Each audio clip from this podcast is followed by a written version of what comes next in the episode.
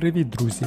Перш ніж ми розпочнемо, не забудьте підписатися на нашу сторінку на Facebook, поставте нам також 5 зірочок на Spotify. І головне, якщо вам подобається наш контент, поширте його серед своїх друзів. А тепер насолоджуйтеся новим епізодом.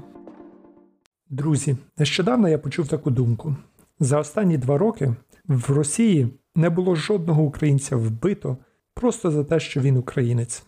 Тому це не геноцид, і українцям нема про що хвилюватися. Хм, Це цікаве твердження, і нам потрібно уважніше розглянути його. Чи можуть українці безпечно жити в Росії? Я спробую відповісти на це питання, розповівши вам трагічну історію подвійного геноциду.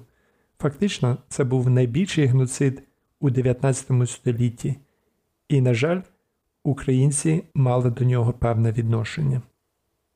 Перш ніж ми заглибимося в сьогоднішню тему, давайте спочатку розберемо фундаментально, що таке геноцид. Термін геноцид був введений Рафаелем Лемкіним у 1944 році. Він стосується навмисного та систематичного знищення расової, етнічної, релігійної чи національної групи. Це включає в себе дії, вчинені з наміром знищити повністю або частково певне населення. Рафель Лемкін у своїх працях писав про голодомор як приклад геноциду. Але я не буду сьогодні на цьому зупинятися. Я б хотів би розповісти про інший жахливий випадок геноциду.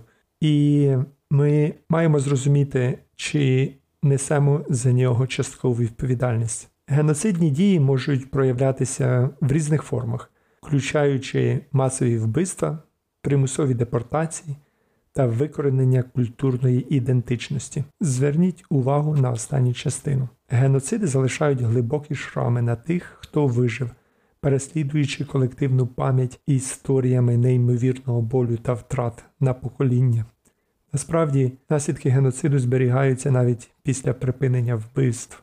Як тільки геноцид вчинено, мені здається, що стабільні інституції більше неможливі на тому місці, оскільки сприйняття ризику та пріоритетів стає занадто спотвореним, щоб робити щось таке буденне, як сплачувати податки чи накопичувати на пенсію.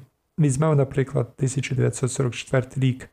Нацистів вигнали зі Східної Європи, а росіяни, які їх замістили, вчинили серію геноцидів, таких як депортація чеченців та інгушів з їхньої землі. Від четвертини до половини з них загинули в процесі. Також схожа трагедія сталася щодо кримських татар. Під час депортації 1944 року загинуло від 18 до 46% населення кримських татар. Жодна з цих національностей не зуміла побудувати сильні інституції. У процесі було небагато прямих безпосередніх вбивств. Все, що вам потрібно зробити, це примусово витіснити їх і вони неминуче загинуть по дорозі. Це звичайна тактика, яка використовується в різних геноцидах. Тепер, озброївшись глибшим розумінням терміну, давайте приступимо до дослідження головної теми сьогоднішнього подкасту, а саме геноциду черкесів. Швидше за все, ви ніколи не чули цю жахливу історію. Черкеси це корінна нація, яка походить з історичної країни Черкесія на північному Кавказі. Остання столиця і найбільше місто Сочі. Саме тут росіяни організували зимові Олімпійські ігри безпосередньо перед вторгненням в Україну в 2014 році. Через геноцид черкесів, здійснений Російською імперією в 19 столітті, під час російсько-черкеської війни більшість черкесів було вигнано зі своєї батьківщини до сучасної Туреччини та решти Близького Сходу. Нині в діаспорі проживає близько 3,7 мільйонів черкесів у понад 50 різних країн світу. Отже, що саме трапилося з ними і чому цю історію варто знати українцям? Геноцид черкесів був систематичним вбивством і вигнанням близько 95% черкесів Російської імперії що призвело до загибелі від 1 до 1,5 мільйона осіб. Методи вбивств, які використовували росіяни під час геноциду, включали саджання на кіл і розривання животів вагітних жінок як засіб залякування черкеського населення. Російські генерали, такі як Григорій Зас, описували черкесів як нелюдський бруд, прославляли масові вбивства цивільних черкесів, виправдовували використання їх в наукових експериментах і дозволяли своїм солдатам гвалтувати жінок. Російський уряд розробив геноцидну стратегію вбивства мирного населення. Лише невеликий відсоток тих, хто прийняв русифікацію та переселення в Російську імперію, вижив. Решту черкесів масово вбили. Черкеські села були спалені чи систематично заморені голодом. Вільям Пейлгрейв, британський дипломат, який був свідком цих подій, писав, що цитата єдиним їх злочином було те, що вони не були росіянами. У 1864 році Черкаси підписали петицію від черкаських лідерів до її величності королеви Вікторії з проханням надати гуманітарну допомогу від Британської імперії. Того ж року почалася масова депортація цілілого населення, яка в основному була завершена до 1867 року. Розрахунки, в тому числі з урахуванням власних архівних даних російського уряду, підрахували втрату 94 до 97% черкаського населення в цьому процесі.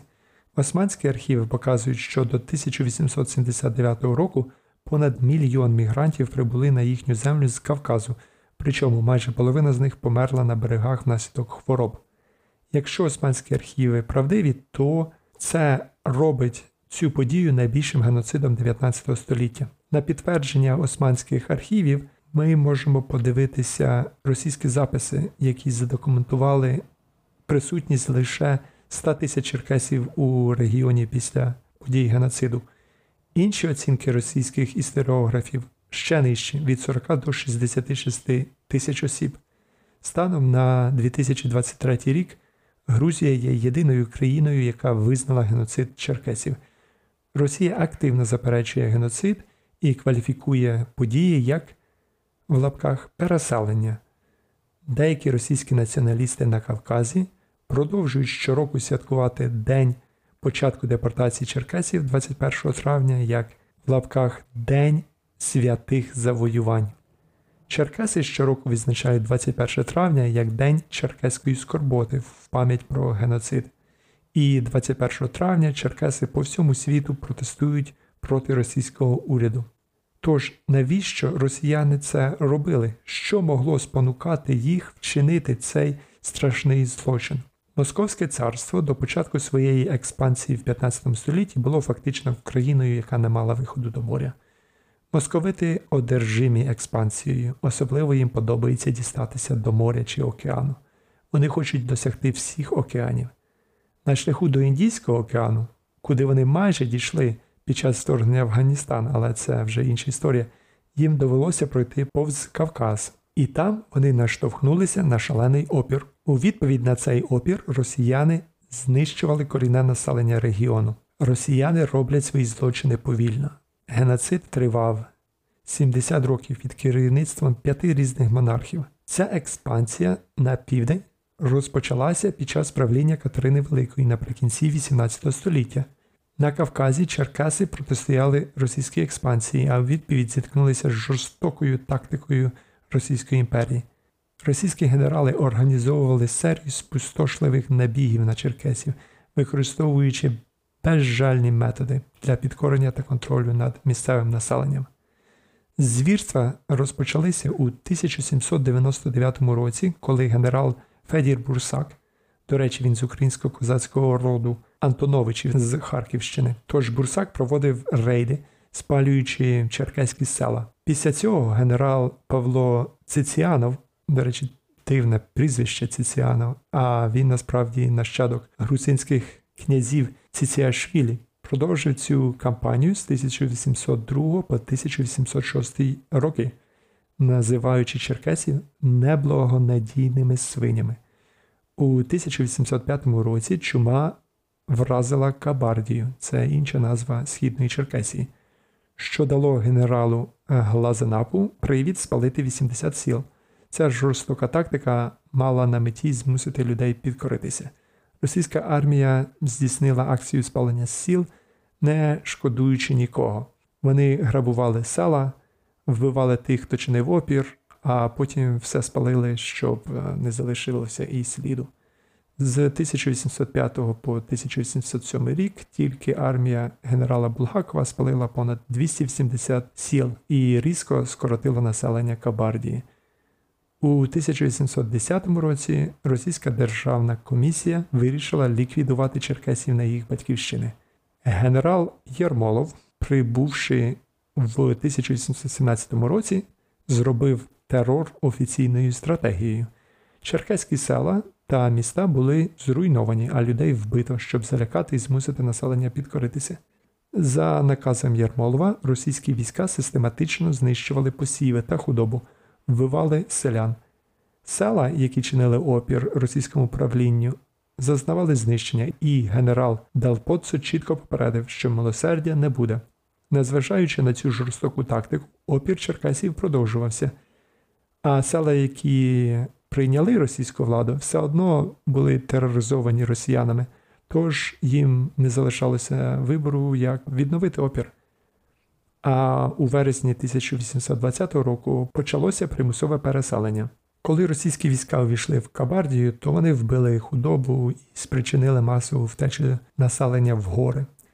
Після цього вся Кабардія, східна Черкесія, була оголошена власністю російського уряду і ця земля була передана кубанським козакам для поселення. Ось оце цікава частина історії. Хто ці люди, яких імперія хотіла поселити на землі черкесів? Вони були українцями. Як ви знаєте, за 45 років до цих подій Катерина зруйнувала Січ. Козаків розселили в кілька місць, в тому числі за Дунай, а згодом частина з них була переселена імперським урядом на землі, де Російська імперія винищувала черкесів. Спочатку вони оселилися на північ від річки Кубань, але за царським указом перемістилися на південь. Ми повернемося до цього трошки пізніше. У 1820-х роках генерал Єрмолов активізував свої дії в Кабардії, знищивши 14 сіл лише за один місяць у березні 1822 року. У лютому 24-го року генерал Власов атакував черкеські села, зокрема Джамбут, Аслан, Морза та Цабдатхіка, незважаючи на їхнє мирне співіснування з Російською імперією. Ніякої загрози для росіян вони не становили. Насильство продовжилося в 1928 році, коли генерал Еммануїл знищив і спалив ще понад 200 черкеських сіл. Росіяни навіть не розмовляли з людьми, яких вони винищували. Натомість росіяни хотіли домовитися з великими державами. Вони хотіли розділити землі між імперіями і підписали Адріанопольський договір у 1829 році. Османська імперія передала Черкесію Росії, але цей договір був відхилений черкесами, які вважали його недійсним, оскільки їхня територія була незалежною і не була частиною будь-якої з імперій. Вам це щось нагадує? Черкеські посли шукали підтримки в Англії, Франції та Османів, відкидаючи договір за будь-яких умов, але їх голоси не були почуті. У 1831 році російський уряд розглядав можливість знищити плем'я Натухаїв, щоб заселити їхню землю козаками. Генерал Фролов розпочинає кампанію жахів із артобстрілами та знищенням сіл. Російські військові командири, в тому числі Єрмолов і Булгаков, захоплювали черкеські землі і не зважали на самих черкесів. Обманлива тактика, фальшиві обіцянки та пусті мирні договори стали стандартною стратегією. Але найгірше було ще попереду. У 1833 році полковник Григорій Зас, расистський і безжальний воєначальник, продовжив геноцид. Він застосував жахливі методи, включно зі спалюванням людей живцем, масове гвалтування дітей і зберігання частин тіла як трофеїв. Його жорстока стратегія була спрямована на те, щоб тероризувати та вигнати черкесів, яких він називав дикунами та бандитами. ЗАС очолював експедицію на черкеську територію, знищуючи села та міста між 1833 та 35 роками. Його війська займалися масовими вбивствами, підпалами і захопленням худоби. І він прославляв всі ці злочини у своїх звітах. В одному з таких звітів він описує, як взяв полон черкесів і потім наказав їх стратити. Потім він доклад розповідає про руйнування містечок, коли російські війська спричиняють паніку серед мешканців і змушують їх тікати в ліс. Козаки, солдати та артилерія продовжують натиск, і з містечка залишилися одні руїни. Жорстокості досягли немислимого рівня, і ЗАС спалював живцем черкесів для розваг. В своїх звітах він розповідає, як багнетом відкривав животи вагітним жінкам. Далі він надсилає відрубані черкеські голови друзям у Берліні, щоб ті їх використали для анатомічних досліджень. Трупи обезголовлювали на полі бою, а ЗАЗ їх зберігав як трофеї. Не думайте, що це був якийсь воєначальник самодур. Все це було офіційно затверджено і підтримано російським урядом. У черкеському фольклорі ЗАЗ зображений як диявол. Він діяв з приголомшливою жорстокістю аж до свого усунення зі служби в 1842 році. Проте кампанія терору та насильства продовжується під новим керівництвом. У 1837 році деякі черкеські лідери пропонують росіянам білий мир, прагнучи припинити кровопролиття. У відповідь генерал Єрмолов під російським командуванням спалює 36 черкеських сіл, посилюючи цикл руйнувань. Єрмолов сказав: Я хочу, щоб жах мого імені охороняв наші кордони сильніше, ніж ланцюги чи фортеці. В цей період ікони російської культури, такі як Пушкін і Лермонтов, подорожують на Кавказ, щоб прославляти російські злочини. Пушкін, наприклад, написав Кавказький полонений, де черкеська дівчина закохується в російського військовополоненого, який є надто задумливим і цинічним, щоб відповісти на її почуття. Вона ризикує своїм життям, щоб звільнити його, а після цього він просить її поїхати з ним до Росії. Вона не може, впадає в депресію і натомість е, топиться. В епілозі Пушкін не приховує свого послання. Він натякає, що доля черкеської дівчини то є доля всіх північно-кавказьких народів. Найстрашніша фраза в цьому епілозі є Покоряйся Кавказе, Єрмолов іде. Так, так, той самий Єрмолов, військовий злочинець, який хотів, щоб його ім'я було синонімом терору. Якщо дехто з вас вважає, що це було прийнятно за стандартами того часу, то це не так. Пушкіна критикували його ліберальні друзі, такі як Ясенцев, за прославляння військових злочинів. Інший приклад Лев Толстой, який був пацифістом і не схвалював методи російських військ. Водночас він підтримував політику приєднання Кавказу до Росії, але не насильницьким шляхом. У повісті Хаджі Мурат він показує, що саме жорстокість російських військ підштовхнула місцевих жителів до збройного опору російській експансії. Ох, ці російські ліберали це якийсь особливий різновид імпотентів. Через кілька років, у 1845 році, Тарас Шевченко присвятив мужньому кавказькому народу вірш. І вам слава, сині гори, кригою окуті, і вам, лицарі великі, Богом не забуті. Борітеся, поборете, вам Бог помагає. За вас правда, за вас слава і воля святая. Як ви можете собі уявити, за це його переслідували. Але це гарний приклад відмінності української культури від так званої російської так званої культури. Весь цей час черкасці намагаються переконати росіян припинити геноцид.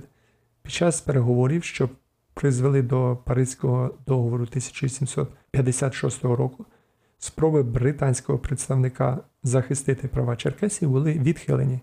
Остаточний договір ставить черкасів під російський суверенітет, позбавляючи їх тих же прав, що й російські громадяни в Росії. Ви ще досі вірите в переговори з росіянами? Російський суверенітет над Черкесією лише прискорив геноцид, і в 1860-ті роки були найкривавішими. У 1861 році російський цар Олександр II офіційно санкціонує кампанію знищення черкесів. Він наказує заснувати на черкеських землях російські християнські поселення. У 1860-х роках російський уряд на чолі з такими діячами, як граф Микола Євдокімов і Дмитро Мілютін, схвалив масове виселення та винищення черкесів. Вони стверджували, що мета це очистити землю від ворожих елементів, і ця ідеологія стала офіційною політикою. Воєначальники організовували масові вбивства та кампанії етнічних чисток. План Мілютіна зосереджувався на знищенні черкесів як самоціль, і російська армія займалася систематичними вбивствами цивільних. У 1862 році був виданий наказ про депортацію черкесів, але російське командування віддавало перевагу вбивствам ніж переселенню. Звіти з того року свідчать про систематичне знищення людей, спалені села і знелюднення цілих регіонів. До 1863 року російські операції стали методичними, і на черкесів систематично полювали та вбивали. Війна перейшла від бойових дій до систематичних масових вбивств, тортур беззбройних цивільних осіб, в тому числі жінок і дітей. У 1864 році трагічні події в Черкесії набули ще більш темного характеру. Долина Ходж під Майкопом стає полем битви, де місцеве населення відчайдушно протистоїть російським військам. Жінки вступають у боротьбу разом з чоловіками, скидають свої коштовності в річку та беруться за зброю. Генерал Євдокімов організовує жорсткий штурм.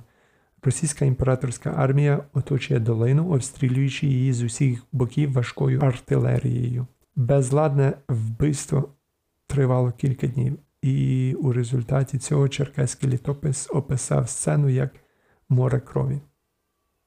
Безжально винищують чоловіків, жінок і дітей. Росіяни виходять за рамки своїх звичайних жорстких дій і використовують гарматні ядра, щоб цілити в черкеських дітей заради розваги. Опір у Хользі стає один з останніх актів непокори, оскільки черкеські війська, оточені, відмовляються здатися, вирішують вчинити масове самогубство. Приблизно в той же час у битві при Кбаді в 1864 році об'єднані черкеські сили протистоять величезній статисячній армії, що складається з козаків та російських імператорських сил. Черкаси, що складалися з місцевих жителів та ополчення, зазнають поразки. Тисячі людей тікають до останньої столиці Сочі, де багато з них гине в очікуванні депортації. Останні осередки опору в прибережних черкеських районах систематично придушують, що призводить до масових убивств чоловіків, жінок і дітей. Російська армія святкує перемогу військово-релігійним парадом, публічно стративши 100 черкеських воїнів у жахливій демонстрації влади. Ось вона така російська церква. Після військової перемоги московицька армія посилює набіги та спалює решту черкеських сіл, спалює поля, вирубує дерева. Екоцид це ще одна річ, яку вони роблять добре. До кінця 1864 року росіяни виселили практично всіх черкесів з їхньої колишньої території і створили умови для приходу нового населення на їх місце. Під час геноциду Османська імперія, сподіваючись збільшити мусульманське населення, запрошує вцілилих поїхати до Туреччини, обіцяючи прийняття та кращі умови життя. Росія схвалює це рішення і генералу Євдокімову доручають організувати масове переселення черкесів. Знову ж таки, я не можу пропустити очевидно аналогію з ситуацією щодо українських біженців. Під час депортації на Черкесів чекають жахливі умови. Переповнені кораблі, які називають плаваючими кладовищами, стають розсадником хвороб. Багато перевантажених кораблів тонуть, не досягнувши берега. Розповіді свідків описують сцени смерті, голоду та хвороб серед депортованих. Російські війська під командуванням Євдокімова витісняють черкесів до узбережжя, перевищуючи можливості Османської імперії прийняти депортованих. Османи благають припинити депортацію з гуманітарних міркувань, але росіяни відхиляють прохання. Ба більше Євдокімов прискорює депортацію, поки черкеських поселень не залишиться зовсім. Трагедія триває. Багато виснажених черкесів гинуть на османських берегах після прибуття або навіть ще по дорозі. Отже, що на це скажуть росіяни? В сучасній Росії питання геноциду черкесів залишається дискусійною темою. Для розгляду подій в 1860-х роках було створено президентську комісію, але вона приділяє особливу увагу запереченню класифікації цих подій як геноциду. Російський уряд висловив стурбованість тим, що визнання подій геноциду може призвести до потенційних позовів про фінансову компенсацію. Крім того, існують побоювання репатріації черкеського населення з діаспори назад до Черкесії. Колишній російський президент Борис Єльцин у своїй заяві, зробленій у травні 1994 року, визнав легітимність опору черкесів. Він також визнав наявність в лапках сумних жертв під час цих історичних подій, але не переписував жодної відповідальності імперському уряду за геноцид черкесів. Цей геноцид відбувався за правління п'яти різних російських монархів. Усі вони підтримували це політично, і навіть після зміни багатьох режимів Росія ще досі заперечує це. Ви все ще вірите, що як тільки Путін піде, війна закінчиться? Повернімося до українців, які живуть в Черкесії під російським суверенітетом. Що сталося з ними? Це було питання, з якого я розпочав цей подкаст. Чи можуть українці жити під владою Росії? Після геноциду Кубань поширилася на території колишньої Черкесії. Після розпаду Російської імперії в 1917 році було створено тимчасовий кубанський військовий уряд, і у цей період українське культурне життя активно розвивається. Відкрилися україномовні школи, українською мовою почали виходити шість газет. А у травні 1918 року Київ відвідала делегація на чолі з головою Кубанської ради Рябоволом. Між Кубанською Народною Республікою та УНР були проголошені дипломатичні відносини. Йшли розмови про приєднання Кубані до України, але, як відомо, зрештою, більшовики перемогли і взяли під контроль і Кубань, і Україну. На початку більшовицького правління був період, коли українська мова толерувалася, але ця політика була офіційно скасована в указі від 26 грудня 1932 року. В цьому указі був двотижневий термін для переведення усіх видавництв з української на російську, а українська мова була фактично заборонена на Кубані до 1991 року. Представник українського державного видавництва стверджував, що 1500 українських вчителів на Кубані було або вбито, або депортовано. Закрили професійний український театр у Краснодарі. Усі українські топоніми на Кубані, які відображали території, звідки переселилися перші українські поселенці, були замінені на російські назви, стерши пам'ять про Україну. Русифікація, голодомор та інші тактики російського уряду призвели до катастрофічного скорочення населення, яке самовизначало себе як українці. Українське населення Кубані скоротилося з 915 тисяч у 1926 році до 150 тисяч у 1939 році, тобто за десятиліття в 6 разів. Офіційна радянська статистика 1959 року стверджує, що українці становили 4% населення, у 89 році вже 3%, а в 2002 лише 0,9%. Станом на 2024 рік, мені здається, на Кубані вже ніхто не наважується говорити українською чи навіть самоідентифікувати себе як українця. Те саме відбувається з українцями під російською окупацією. За деякими оцінками, понад чверть населення Криму там не проживало до 2014 року. У школах не викладають українську мову, а уроки історії та географії підмінені російською брехнею. Нагадаємо визначення геноциду. Масові вбивства не є єдиним способом його вчинення. Отже, Як бачимо, тих українців, які жили під російським суверенітетом, імперія використовувала як інструмент. Вони були виселені на чужі землі, щоб допомогти імперії з її геноцидом черкесів, а потім самі стали жертвами геноциду. Частину з них вбили, а решту позбавили культурної ідентичності та присоромили за своє українське походження.